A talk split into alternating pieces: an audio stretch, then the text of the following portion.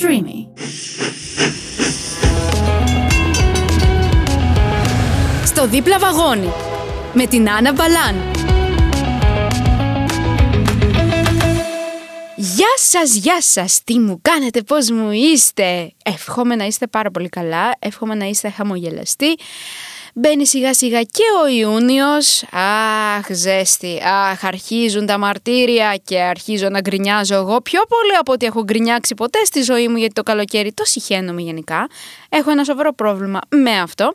Αλλά σήμερα στο δίπλα βαγόνι με την Άννα Μπαλάν θα συζητήσουμε ένα θέμα το οποίο με απασχολεί πάρα πολύ το τελευταίο διάστημα. Και μιας και ήταν η πρώτη φορά που ψήφισα στη ζωή μου, μιας και είχα δικαίωμα ψήφου φέτος, λόγω του ότι πήρα την ελληνική επικότητα πριν περίπου ένα χρόνο. Οπότε καταλαβαίνετε ότι ήταν η πρώτη φορά που βίωσα όλη αυτή τη διαδικασία, όλο αυτό το κόσμο να υπάρχει στα εκλογικά κέντρα, την όλη διαδικασία που θα σας περιγράψω μπαίνοντας σε ένα εκλογικό κέντρο και τι γίνεται στην περίπτωση που υπάρχει ένα ανάπηρο άτομο το οποίο θέλει να ψηφίσει, την αντιμετώπιση των γονέων προς τα παιδιά που έχουν αναπηρία όταν πάνε να ψηφίσουν, γιατί έχω αρκετές συζητήσεις με πολλούς ανθρώπους που έχουν αναπηρία πάνω σε αυτό το κομμάτι και δυστυχώς δεν είναι και πολύ θετικά τα πράγματα. Οπότε λέω να ξεκινήσουμε με το ότι εγώ την Κυριακή το πρωί ξύπνησα ωραία και καλά και λέω ωραία, ήρθε η ώρα να ψηφίσω. Δεν θα σας πω εννοείται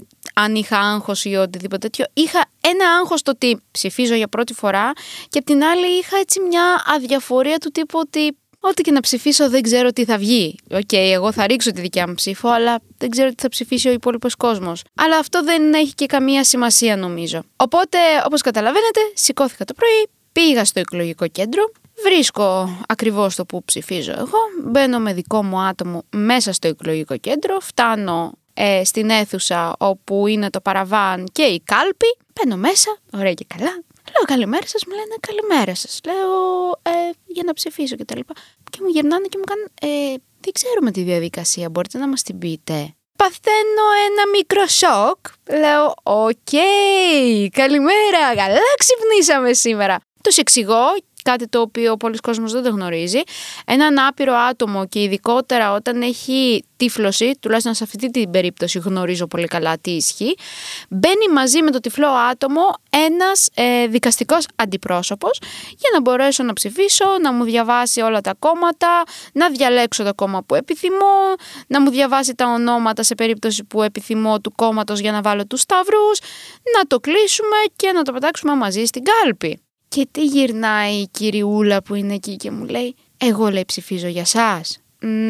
όχι, ξεκάθαρα όχι, εντάξει, προσπάθησα να συγκρατηθώ και της εξήγησα ότι δεν διαλέγετε εσείς το τι θα ψηφίσω εγώ. Εσείς αυτό που κάνετε, σε περίπτωση που είστε δικαστικός αντιπρόσωπος, είναι να με βοηθήσετε να μου διαβάσετε αυτά που πρέπει να διαβάσουμε για να μπορέσω εγώ να ψηφίσω. Εν τέλει, δικαστικός αντιπρόσωπος δεν υπήρχε εκεί, Οπότε μπήκε η κυρία που ήταν μέσα στην συγκεκριμένη αίθουσα μαζί μου και αυτό που με ενόχλησε πάρα πολύ είναι ότι με το που μπήκαμε, ευτυχώς που δεν υπήρχε άλλος μέσα στην αίθουσα, ξεκίνησε να μου διαβάζει τα κόμματα δυνατά. Του τύπου Πασό, Κουκουέ, Νέα Δημοκρατία, Κότες, ε, Λευκό, το ένα, το άλλο, με αυτόν τον τόνο και με αυτή την ένταση της φωνής. Οπότε, όπως καταλαβαίνετε, για μένα ήταν λίγο περίεργη η φάση και ήμουν σε φάση λίγη διακριτικότητα δεν υπάρχει σε αυτό το κομμάτι.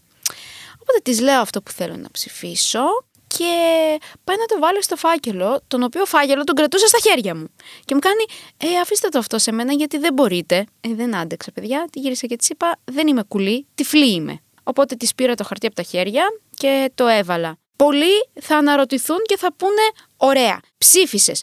Πού ξέρεις αν έβαλε το σωστό χαρτί που ζήτησες, τη σωστή ψήφο που ζήτησες μέσα στο φάκελο; Εννοείται ότι τη ζήτησα να μου δώσει όλα τα χαρτιά στο χέρι για να τα πάρω μαζί μου, βγαίνοντας να βρω το άτομο το δικό μου, ώστε να μου διαβάσει το δικό μου το άτομο όλα τα κόμματα, ώστε να δω αν λείπει αυτό που εγώ επιθυμούσα να ψηφίσω. Ευτυχώς είχε βάλει αυτό που εγώ όντως επιθυμούσα να ψηφίσω.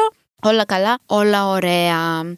Αυτή ήταν η εμπειρία μου με το κομμάτι της ε, ψήφου για πρώτη φορά στη ζωή μου. Αυτό όμως που με απογοήτευσε πάρα πολύ είναι συζητώντας με πάρα πολλούς ανθρώπους οι οποίοι έχουν αναπηρία μου έχουν πει ότι από τότε που ξεκινήσανε να ψηφίζουν το οικογενειακό περιβάλλον αντιμετώπιζε κάποια πράγματα με πολύ διαφορετικό τρόπο.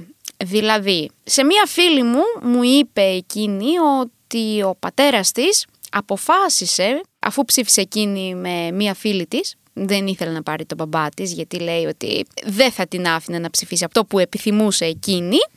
Οπότε πήρε μία φίλη της. Γυρνώντας λοιπόν η κοπέλα στο σπίτι, της λέει ο πατέρας της: Πάμε να ψηφίσουμε. Και του λέει η κοπέλα: Μπαμπά ψήφισα. Και λέει: Και τι ψήφισες. Και του λέει η κοπέλα: Δεν σε νοιάζει τι ψήφισα και τέλος πάντων. Και όπως και να έχει, του λέει ένα άσχετο κόμμα από αυτό που ψήφισε, εντελώς, ό,τι να είναι, ας πούμε.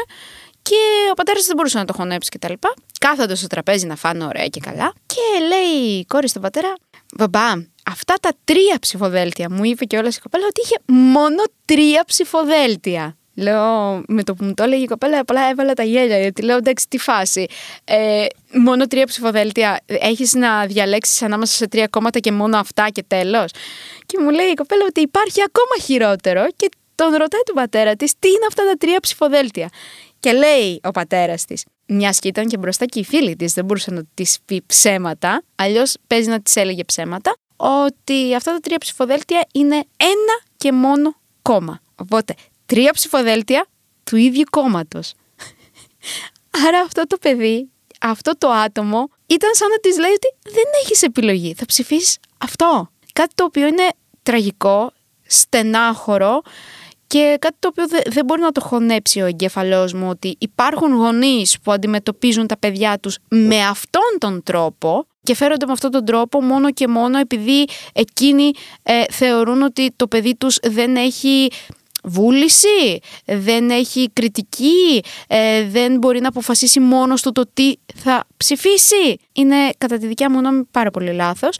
Οπότε αν υπάρχει κάποιος γονέας ο οποίος έχει παιδί με αναπηρία και κάποια στιγμή το παιδί του θα ψηφίσει, η συμβουλή μου είναι μία και μόνο μία, είναι ότι αφήστε το παιδί σας να ψηφίσει ό,τι επιθυμεί, ακόμα και αν διαφωνείτε. Δεν έχετε κανένα δικαίωμα και κανένας δεν έχει κανένα δικαίωμα να πει στον άλλον το τι θα ψηφίσει και τι θα αποφασίσει να ψηφίσει. Ακόμα και λευκό να βάλει, είναι δικαίωμά του. Δεν μπορεί να μας το επιβάλλει κανένας, ούτε καν οι ίδιοι μας οι γονείς. Επίσης αυτό που θα ήθελα να προσθέσω και να πω είναι ότι σε περίπτωση που υπάρχουν άτομα τα οποία δεν βλέπουν και μας ακούνε αλλά γενικότερα κάποια αναπηρία αλλά και εσείς που δεν έχετε αναπηρία αυτό που θα ήθελα να πω ειδικότερα βέβαια στα άτομα που έχουν αναπηρία έχω άλλη μια γνωστή η οποία μου είπε το εξής. Λέει όταν εγώ ήμουν λέει 18 χρονών έπρεπε να μπω στη διαδικασία να ψηφίσω. Οπότε μου λέει τα πράγματα είχαν ως εξής. Ή θα εμπιστευόμουν ένα δικό μου άτομο και θα έφτιαχνα το ψηφοδέλτιό μου ήδη έτοιμο φτιαγμένο και θα πήγαινα να το βάλω στην κάλπη ωραία και καλά χωρίς να μου διαβάσει κανένας δικαστικός ε, αντιπρόσωπος και γενικότερα να μην ασχοληθούν καθόλου μαζί μου. Και θα το βάλω και θα το πετάξω στην κάλπη και τέλος. Ή θα κάνω αυτό που έκανα εγώ με τον δικαστικό αντιπρόσωπο που μου διάβασε όλα τα κόμματα. Ή μου λέει μία τρίτη λύση, την οποία την έκανε κιόλας. Μου λέει, ζήτησα, μου λέει από την ονά μου, να μου πάρει τρεις φακέλους με τρία διαφορετικά κόμματα. Συγκεκριμένα κόμματα που τις λέει, τις είχα ζητήσει εγώ. Μου λέει, στον ένα φάκελο της είχα πει να μου κάνει μία τσάκιση. Στο δεύτερο φάκελο να μου κάνει τρεις τσακίσεις. Στον τρίτο φάκελο να μου κάνει ένα μικρό σκίσιμο. Χωρίς όμως μου λέει να το ξέρει κανένας. Δηλαδή ούτε οι γονείς μου ούτε κανένας. Ώστε εγώ λέει με αυτόν τον τρόπο να έχω τρία κόμματα στα χέρια μου και να διαλέξω το κόμμα που επιθυμώ στην πραγματικότητα εγώ. Χωρίς καν να το ξέρει και ο άνθρωπος που με βοήθησε ποιο από τα τρία εν τέλει διαλέγω. Οπότε μου λέει με αυτόν τον τρόπο μου λέει πήγα και ψήφισα. Εγώ να σας πω την αλήθεια μου, το σκέφτομαι πάρα πολύ σοβαρά να το κάνω και εγώ αυτό. Γιατί είναι ένας τρόπος που σου προσφέρει έτσι μια ασφάλεια, αλλά είναι ανάλογο το πώς το νιώθει ο κάθε άνθρωπος. Το άλλο που θα ήθελα να πω είναι ότι αν το παιδί σας θέλει να ψηφίσει, όπως είπα και πριν, καλό είναι απλά να τον αφήσετε να ψηφίσει αυτό που θέλει. Αν χρειάζεται βοήθεια να τον βοηθήσετε χωρίς να τον κρίνετε, γιατί αν τον κρίνετε μπορεί να το κάνει κρυφά και είναι πολύ άσχημο αυτό. Και γενικότερα ζούμε στο 2023, οπότε θεωρώ ότι το τι επιλέγει ο καθένας είναι δικό του κομμάτι, δικό του παπαευαγγέλιο εγώ θα πω, οπότε δεν χρειάζεται να επεμβαίνει κανένας. Αυτά είχα να σας πω εγώ.